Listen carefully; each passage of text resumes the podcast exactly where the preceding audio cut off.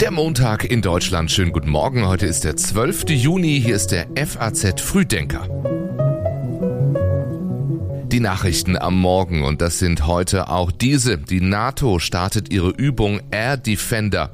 Habeck und Geiwitz sprechen über Fernwärme und die deutsche Nationalmannschaft spielt gegen die Ukraine. Gleich mehr dazu. Hier erst noch Meldungen dieser Nacht in Kürze. Die Atommächte der Erde investieren in eine Modernisierung ihrer nuklearen Arsenale. Das geht aus dem heute veröffentlichten Jahresbericht des Stockholmer Friedensforschungsinstituts SIPRI hervor. Nordkoreas Staatschef Kim Jong-un sichert dem russischen Präsidenten Wladimir Putin eine verstärkte Zusammenarbeit zu. Und bei einem Busunglück in dem australischen Weinanbaugebiet Hunter Valley nördlich von Sydney sind mindestens zehn Menschen ums Leben gekommen. Die Redaktion dieses Frühdenkers hat Patrick Schleret. Ich bin Jan Malte Andresen. Danke, dass Sie diese Woche mit uns beginnen. Ja, gewöhnen Sie sich schon mal an dieses Geräusch am Himmel auch über Deutschland.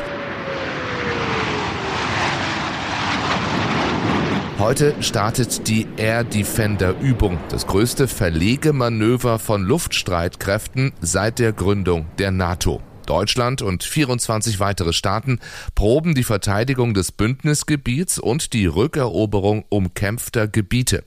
Hauptsächlich NATO-Mitgliedsländer sind dabei, aber auch Schweden, obwohl dessen Beitritt ja weiterhin durch die Türkei hinausgezögert wird. Wir sind ein defensives Bündnis und so ist auch diese Übung defensiv ausgelegt. Wir fliegen hier keine Szenarien ähm, offensiver Art äh, in irgendeiner Art und Weise. Diese Übung ist gegen niemanden gerichtet. Es ist eine defensive Übung, um zu zeigen, dass dieses Bündnis ist in der Lage, sich zu verteidigen, wenn es sein müsste. Sagt Ingo Gerhards, Inspekteur der deutschen Luftwaffe. An der Übung unter deutscher Führung nehmen rund 10.000 Soldaten mit 250 Flugzeugen teil, darunter 70 Militärmaschinen aus Deutschland. Mit dem Fliegerhorst Wunsdorf befindet sich der große Logistikknotenpunkt des Manövers in der Nähe der niedersächsischen Landeshauptstadt Hannover. Die Planungen für Air Defender reichen ins Jahr 2018 zurück. Wir standen damals unter dem Eindruck des äh, Überfalls auf der Krim. Ähm, und uns war klar, wir waren ja noch im Einsatz in Afghanistan gebunden, dass wir uns auch wieder fokussieren müssen, neben den Auslandseinsätzen, auf Landes- und Bündnisverteidigung. Das Luftwaffenmanöver dürfte auch Folgen für Flugreisende haben. Während der Übung werden Teile des europäischen Luftraums für die zivile Luftfahrt zeitweise gesperrt. Passagier- und Frachtmaschinen müssen diese Sektoren dann umfliegen. Laut der Bundeswehr und den zuständigen Behörden ist nicht mit Flugausfällen zu rechnen, aber es kann zu Verspätungen bei den normalen Flügen kommen. Die Gewerkschaft rechnet dagegen mit erheblichen Verspätungen letztendlich muss man tatsächlich schauen, wie die nächsten zwei Wochen laufen und mit welchen Verspätungen oder ob man mit Flugausfällen rechnen muss. So Julia Zeller von der Verbraucherzentrale Bayern. Der Betreiber des Frankfurter Flughafens Fraport rechnet mit Verspätungen bei Flügen von und nach Frankfurt. Zum Ausgleich soll das Nachtflugverbot gelockert werden. Der französische Präsident Emmanuel Macron empfängt heute Bundeskanzler Olaf Scholz und den polnischen Staatschef Duda zum Dreiergipfel in Paris, traditionell auch Weimarer Dreieck genannt. Es soll um den russischen Angriffskrieg gegen die Ukraine gehen, die weitere Unterstützung für Kiew und die Vorbereitung des NATO-Gipfels im Juli. Gleichzeitig reist NATO-Generalsekretär Jens Stoltenberg heute zu einem zweitägigen Besuch nach Washington. Dort trifft der US-Präsident Joe Biden und Außenminister Außenminister Blinken im Weißen Haus. Hinter verschlossenen Türen dürfte es auch um die Frage gehen, wer in drei Monaten Stoltenbergs Nachfolger wird. Großbritannien macht immer offensiver Werbung für Verteidigungsminister Ben Wallace. Biden äußerte sich bei einem Besuch des britischen Premiers Sunak dazu aber eher zurückhaltend. Ich sehe kein kein prinzipielles Problem, ein gutes Gesetz und einen Abschluss von den Sommerferien hinzubekommen. Ich denke, wir brauchen jetzt auch Planungssicherheit. Die Unternehmen, die Kommunen, die Betriebe müssen wissen, wie es weitergeht. Das sagt Wirtschaftsminister Habeck vor einer Woche und meint natürlich das umstrittene Heizungsgesetz. Mehr als die Hälfte des Energieverbrauchs in Deutschland geht auf den Wärmesektor zurück.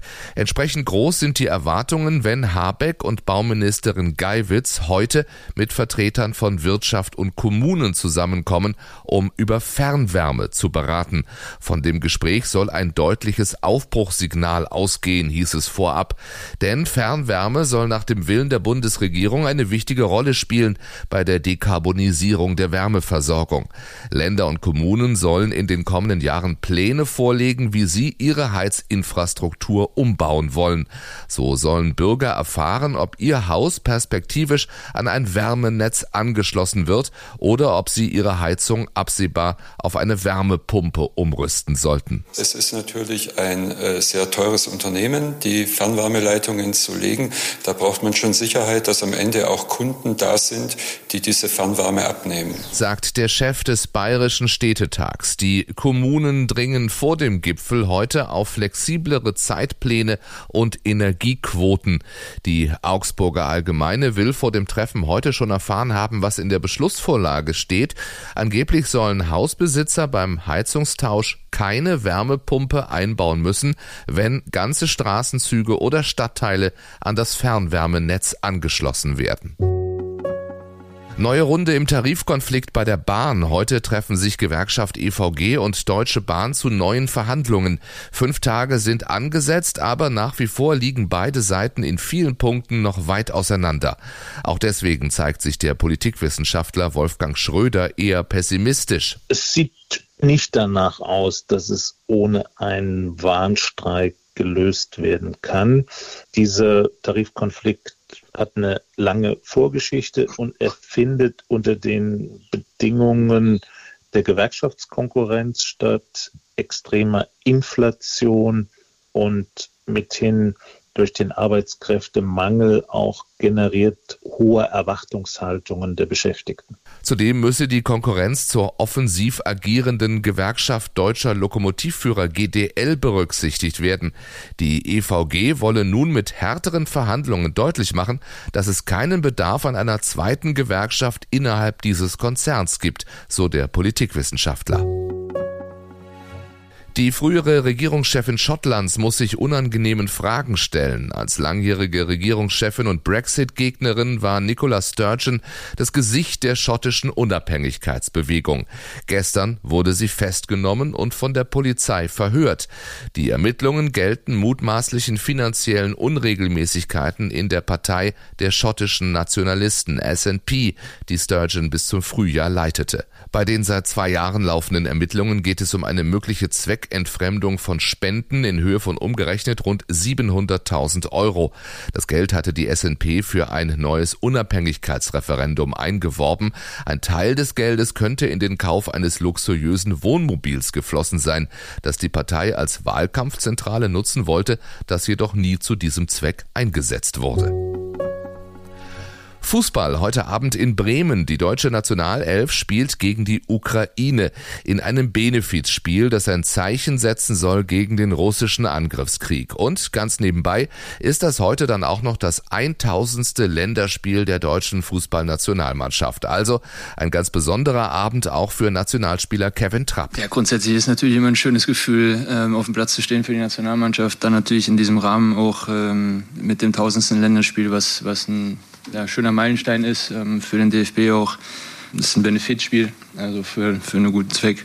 Von daher wird es ähm, ja, hoffentlich eine schöne Partie, ähm, eine erfolgreiche Partie auch für uns, weil es ja natürlich auch darum geht, sich auch in dem neuen System dann einzu, einzufühlen. Für die ukrainische Nationalmannschaft ist das Spiel trotz des Elends des Kriegs ein hoffnungsvoller Neubeginn, der mit dem Namen des neuen Cheftrainers Rebrov verknüpft ist. Der stürmte früher an der Seite von Nationalheld Shevchenko. Nun soll er die Ukraine zur EM führen, auch wenn das gegen England und Italien in der Qualifikationsgruppe nicht einfach wird. Ja, und für Bremen ist das heute das erste Länderspiel seit elf Jahren. Damit holt den DFB auch ein jahrelanger Konflikt wieder ein. Der Rechtsstreit zwischen Bremen und der Deutschen Fußballliga um die Übernahme von Polizeikosten bei Fußballspielen ist immer noch nicht endgültig geklärt. Aber jetzt Richtung Heim-EM soll ein Zeichen gesetzt werden. Man dürfe die fußballbegeisterte Region nicht mit einem Bann belegen, sagt DFB-Präsident Bernd Neuendorf. Auf dem Platz soll es 90 Minuten um Fußball gehen, Dreierkette inklusive, verrät Nationalspieler Antonio Rüdiger. In der Vergangenheit haben wir das ausprobiert und ähm, jetzt äh, sind wir explizit äh, daran am Arbeiten. Ich denke, das ist, äh, ist was Gutes, einfach, dass wir auch ein anderes System haben, äh, falls, wenn Dinge nicht in die richtige Richtung gehen, dass man da schnell wechseln kann. Das Benefizspiel Deutschland gegen die Ukraine als Zeichen gegen den russischen Angriffskrieg beginnt um 18 Uhr. Das ZDF überträgt live. Ja, dann lassen Sie uns wie immer montags schon mal schauen, was diese Woche so bringt. Es wird wieder eine Woche der Zinsentscheidungen. Am Mittwoch geht es bei der FED in den USA um den weiteren Kurs der Geldpolitik. Am Donnerstag folgt die Europäische Zentralbank mit ihrer Zinsentscheidung. Ebenfalls am Donnerstag steht das nächste Treffen von Bund und Ländern in Berlin an. Die Flüchtlingspolitik dürfte da eines der bestimmenden Themen sein. Alles das wird ausführlicher Thema sein, auch in diesem FAZ Frühdenker. Die Nachrichten am Morgen auch morgen früh wieder, wie immer ab 6 Uhr. Wenn Sie nichts verpassen wollen, abonnieren Sie diesen Podcast oder klicken Sie bei Spotify auf die Glocke. Ich wünsche Ihnen einen schönen, einen erfolgreichen Montag. Machen Sie es gut.